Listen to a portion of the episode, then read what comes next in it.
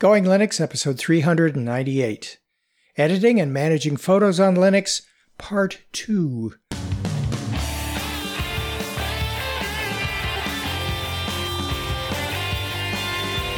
Welcome to the Going Linux podcast. I'm your host, Larry Bushey.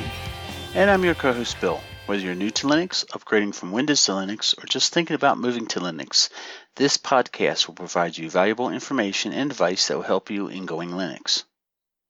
We hope that you'll find this and all of our episodes helpful in learning about Linux and open source applications and using them to get things done. If you want, you can send us feedback at our email address at goinglinux at gmail dot com or leave us a voicemail at one nine zero four, four six eight, seven eight eight nine. In today's episode, Editing and Managing Photos on Linux, Part two. Hello, Bill. Hey, Larry. Long time no speak. Yes. How have things been going for you? Uh, work, work, and work. Yeah. Other other than work, are uh, you doing anything fun? Yeah, actually, I fi- I finally uh, uh, decided I couldn't live without Manjaro and uh, reinstalled my main machine. It's been working great. I had to download the new I S O, but everything works good, uh, working well. But I do have a uh, two other uh, subjects I wanted to briefly touch on. Uh, Microsoft is driving me insane. Uh, I have a work laptop, and uh-huh. It's an older one. It's it's due to be replaced, but uh, it, you'll say you have updates, so and then it forces you to update. So it goes through all the update, and at the end of the update, it says uh, this software, the hardware is no cannot be supported by this update. Please call Dell, and then starts up. Jeez.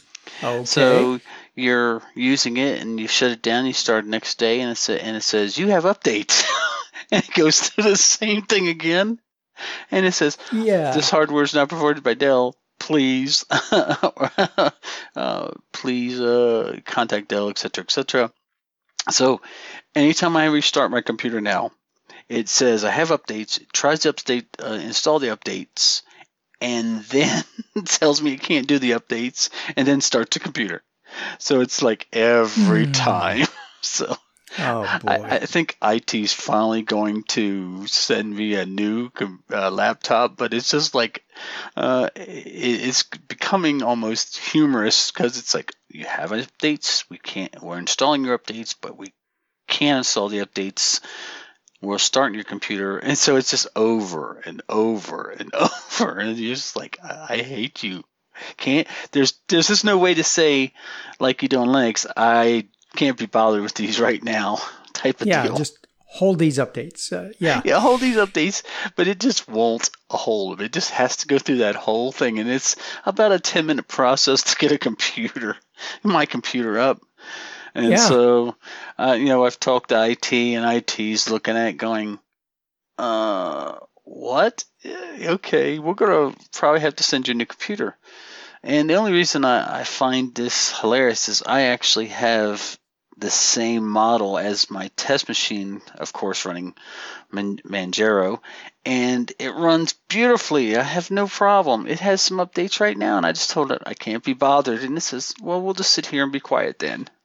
Yeah. So, anyway. Exactly. Uh, I think I wrote about this in the book. Well, I know I did. Uh, Microsoft uh, oftentimes does this and requires you essentially, because it can't apply the updates that you need to stay secure, uh, it, it can't update your computer because of incompatible hardware, which means you've got to buy a new computer, which, you know, for a corporation...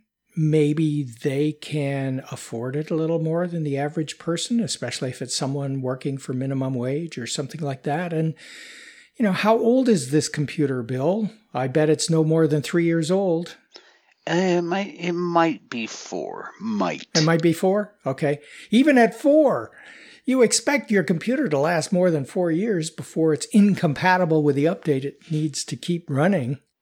It's an i three. I mean, it isn't like mm-hmm. it's a Core Duo or anything like that. It's an i three, but it runs screamingly fast, um, and I've had no issues running on um, uh, Linux on the machine. It, it, everything works. It's fast. It does everything. I mean, it's a sixty-four bit processor. I, I don't know what they've changed to make the hardware incompatible with Windows, but yeah, it's just it's just crazy uh, how um, there, there's no way, you know, to just say, look, don't try to do these updates uh, because there's something wrong. I don't know if it's hardware. They say it's hardware, but it could be software. You know, I can't. I, I'm not a coder. I don't. I don't know. Well, it's it's it's it's likely there's some hardware component that Microsoft is no longer writing the driver for, or supporting oh. with a driver, and so they just say, well, we can't do this update because we don't have the driver to update this. You know. Yeah, but the the, the my computer has the exact specs as that one. And mm-hmm. it's an i three, has uh, four cores, you know, um, and it. And I'm just sitting there going, why is this outdated? I mean, there's nothing wrong with this. It's perfectly functional. I mean, it just boggles my mind. So they're going to end up having to replace it. But I'm just saying they shouldn't have to. I mean, all it does. Yeah, exactly, yeah. Yeah, all it does is, you know, duh, it has... Uh, does Word, Excel, and some remote services, you know, for our internal uh, processes. And so I, I don't understand why you need more than an i three just to connect there, surf the web to get, you know, or, or whatever. I mean, it, it isn't like I'm playing uh, Call of Duty or uh, Crysis on or anything. It's just a work mm-hmm. laptop. Mm-hmm. So anyway. Yeah, exactly. Uh, the other the other thing is uh, about the Microsoft uh, is they're you know you've heard that they've been rolling out this this um, Chrome browser uh, to call it their Edge, and they've uh, well apparently R I T has, since it's an enterprise you know, license, they can uh, hold that back. But uh, I've I've been have, hearing people saying that one day they got up in the morning and there's a new Edge and they can't get rid of it, uh, and it was pinned to their taskbar, and they're like, well, when they started, they just said, no, I don't want to see how great this thing is, you know. But it's like they took the old Edge out, put the new Edge in on, on an update, and then pinned it to their start menu, and then tried to coerce him into using it. And I had one guy who's pretty particular about his computer, and he was telling me about it. He says that, you know, it wasn't the the end all and be all. He said, but it just bothers me that they can go in, uh, change out the uh, Edge uh, browser, and then pin it to my start menu. And I said, I don't even use it. I use Chrome. and I, he, and he said when I uh, clicked it, it was like, what is this?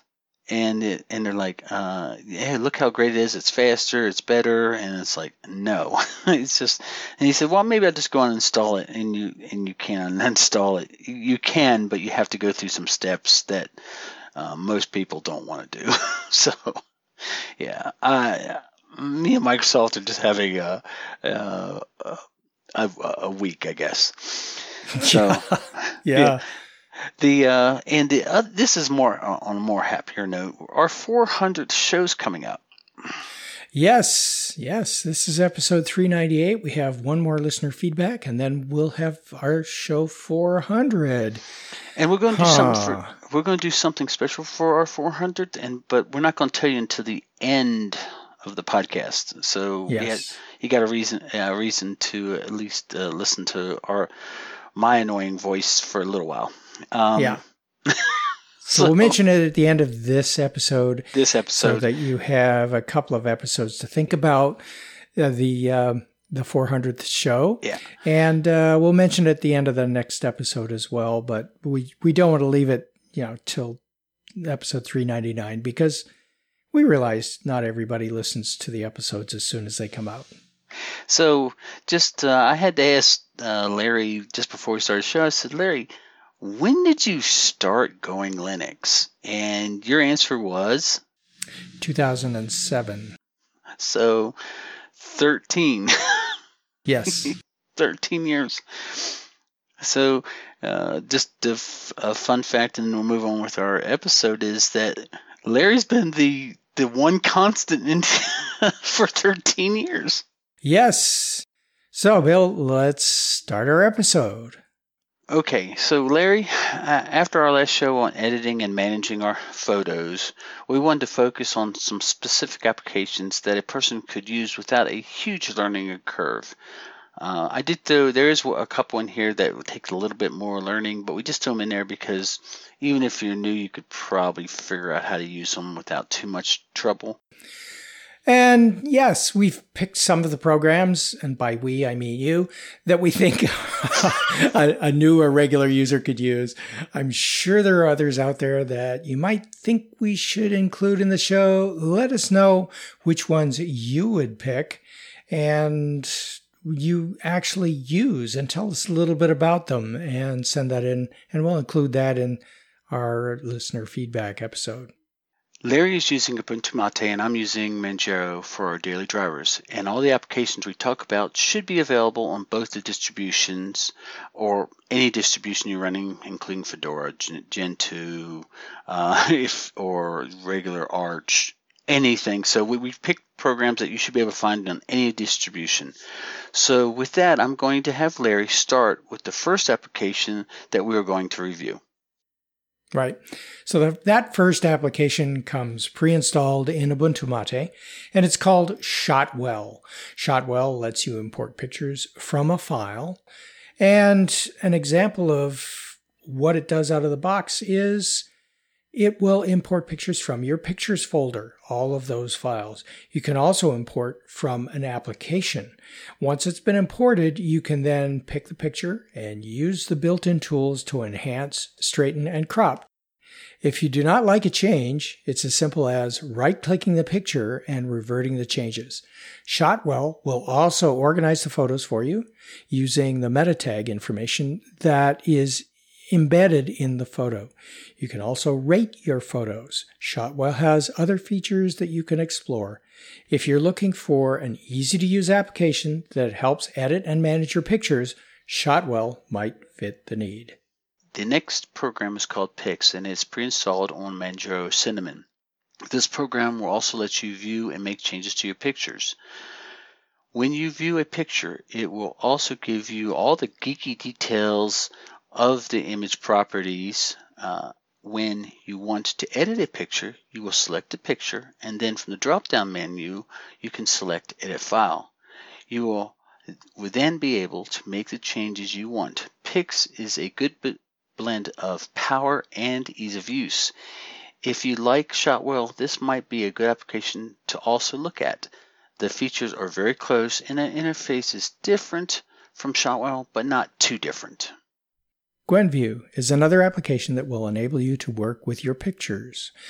Gwenview also has easy-to-use file uploading to services such as Google Drive, Facebook, Dropbox, just to name a few of the services that it can work with. This application tool is maybe a bit basic compared to the more advanced photo applications, but should take care of ninety percent of the things most people would do. The import and export features are one of the strong points of this application, so if you need to do a quick fix and then upload to Facebook, this could be the perfect application for you. Our next application is digiKam, and it's a pro-level power user application that has more abilities than the kitchen sink. Think Photoshop level. If you want an application that can upload to a service, import, and handle just about any picture format you can think of, this program is definitely for you. It has options on top of options that I can't even begin to understand, Larry. I spent a happy hour just looking through it, and well, let's just say I'm not any smarter. It, if you are a pro-level user, then give this application a try. Another point is that this program is available on macOS and Windows. Yeah, when you talk about options on options, um, and this digiKam program is actually developed by the same folks who gave us K D E.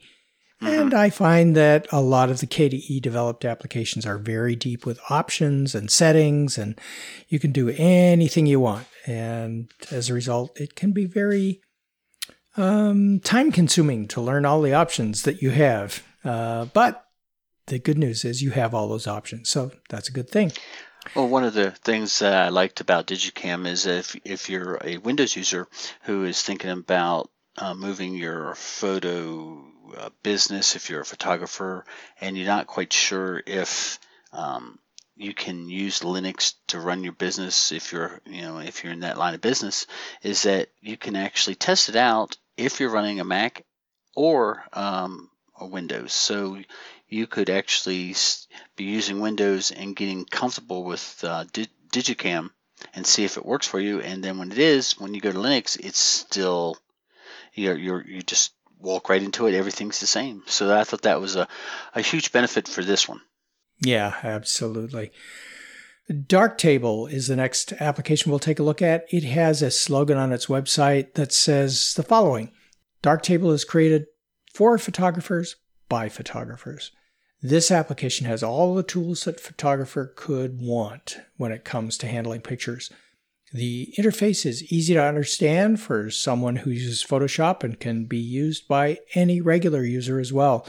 The interface for Darktable has many quality of life features, such as being able to easily work with pictures. It has a bottom bar that allows you to quickly view and access the images you want. While this application has powerful user features, a regular user with just a little time is able to access all the tools. If you're looking to use an application that has the ability to grow as you learn more, Darktable could be what you're looking for. Yeah, one other thing, Bill, that Troy, one of our listeners, our minions, uh, sent in to us is an application called Entangle. And when you look at the Entangle website, it talks about the fact that you can tether your camera, control it, and capture photos uh, in a remote tethered way. According to the website, t- Entangle provides a graphical interface for, quote, tethered shooting, otherwise known as taking photos with a digital camera completely controlled from a computer. Their instructions for use are, Entangle is easy to use. One, connect the camera. Two, launch Entangle. Three, shoot photos. That sounds pretty simple to me. Um, yeah, and some of the features, uh, you can trigger the shutter from the computer. You can live preview a scene before shooting the picture. You can automatically download and display photos as they are shot, which is great if you want to show them to the subject of the photo. So if you're doing portraits, showing them the photo as the, as the shot is taken is, is a great way to get the thumbs up approval from them before you move on. And in addition, you can control all of the camera settings from your computer. It sounds like a really, really good application for professional or the near professional portrait photo shoot kind of person. And they've got lots of documentation on their website. And I haven't checked to see if it's in the repositories, but, but if not, there are some nice instructions on how to download and install uh, Entangle, including they have a flat pack for it. Well, now that you got me wondering, I'm actually going to go see real quick if it's in Manjaro Entangle. Okay, and I'll do the same thing to see if it's in the repositories here. So I'm kind of curious. See. It's it's available in the A U R, so you could get it on Manjaro. And for Ubuntu Mate, it is available in the Ubuntu repositories as a package labeled, as you would expect, Entangle. So it's available at least in these two Linux distributions within the software repositories. And I imagine that if it's in Ubuntu Mate, it's probably in any flavor of Ubuntu as well. Yeah. So that's awesome. So uh, if you are interested in that software, you can grab it right from the repositories or the A U R, whichever one. Yep. Whatever you're running. So, Larry, one of the things about Linux is there are many, many applications that handle pictures. Some are more advanced, some are more basic. These applications are just a small sampling of some of the offerings that users have. We encourage everybody to look and try different applications. Yeah. And since we can't go over every application, let's provide some more names of applications that you might want to look for. Here are a few for you to consider. GIMP, G I M P, or Glimpse, G L I M P S E. Glimpse is a fork of GIMP, and they provide a way of editing or even creating pictures in a JPEG or P N G or any of those kinds of formats. Not the scalable graphics format, but the pixel by pixel format. Eye of Mate, that's a great program that's provided with the Mate Des- desktop, and it is a viewer of pictures on your computer. Gthumb, another uh, photo viewer that is part of the GNOME suite. Raw Therapy, we mentioned that in the first of these episodes, and that's one of your favorites to play with, isn't it, Bill? It is, and of course I don't know how to use half of it. But we have a, another one that's called Showfoto, and it's uh, spelled S H O W F O T O. And basically it's an image viewer. It's it's quick, it's easy. Um, the next one is... You can get on the you can get any of these on any version of Linux, but uh, some of them are more integrated better with the desktop. And the next one is called KPhotoAlbum, and that is. Let me a, guess. That's a K D E application. How did you guess? The K, the letter K. They put a K in everything they do. But uh, that uh, photo album application is supposed to be very good about even organizing even very large collections. So that might be one you want to look at. And then we have LXImage. And LXImage is a image viewer, and I believe it has some basic uh, like crop, straighten, you know, red eye, um, fix tools in it. But I believe that one is usually on like a X F C E or um, desktop, if I'm not too mm-hmm. badly mistaken. Uh, I, I remember I've used it when uh, I think it was installed when I was looking at um, uh, Ubuntu Studio. I believe that was one of the programs that was installed. Okay, yeah, so that it's probably X F C E and L X D E, and it's designed mm-hmm. for a, a lightweight desktop uh, manager. Yeah, and, and we hope that you that we have given you some ideas that will, will spark your interest in using Linux for pictures. If we've missed an application that you would like to that you like to use, drop us a line in our next listener feedback, and we'll mention it. Uh, we always. always on the lookout for exceptional exceptional applications, and like I said, there's so many. I'm sure we've missed some of the uh, some great ones. So let us know if we've missed one of your favorites. Yeah, just like Troy did with uh, Entangle. Um, Entangle, yeah. Okay, and before we end our show, we promised that we would reveal what we have coming up for the four hundredth show. Uh, and since this is our milestone, we could not have gotten this far without our smart and loyal minions, our listeners, and our contributors, and we want to make it a special episode. So we would like our listeners to send in funny stories or stories about using Linux, whether they're funny or not. Uh, share your success and your learning experiences. Yeah, in quotes, learning experiences, right? I've had a lot you of can, those, Larry. Yes, yes, exactly. You can record a show message as an audio file or just send in an email, whatever you'd like to do. We want you to be part of the show, so send them in. And we're on episode, this is episode three ninety-eight, so you've got a couple of episodes to go. So whenever episode four hundred is ready to go, uh, we will include your submissions. And we're very excited to see what kind of feedback uh, that we're going to get. We really hope that uh, we get some funny stories and some stories of some successes and some failures and, or as we like to say, learning experiences. And so let's just celebrate using Linux to get things done. And our next episode will be listener feedback. And if we get any learning experiences or experiences using Linux, we'll hold them for episode four hundred. But if you have other questions about applications, as always, uh, feel free to send them in as part of our listener feedback episode. Until then, you can go to our website at going, uh, going linux dot com for articles and show notes, as well as links to download and subscribe.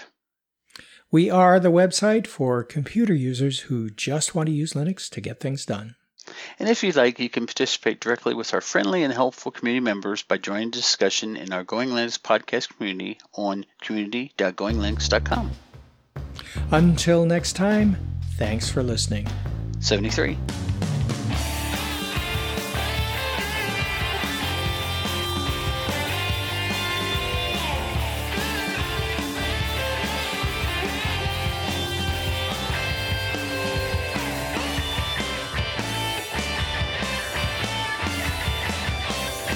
Theme music provided by Mark Blasco at podcast themes dot com.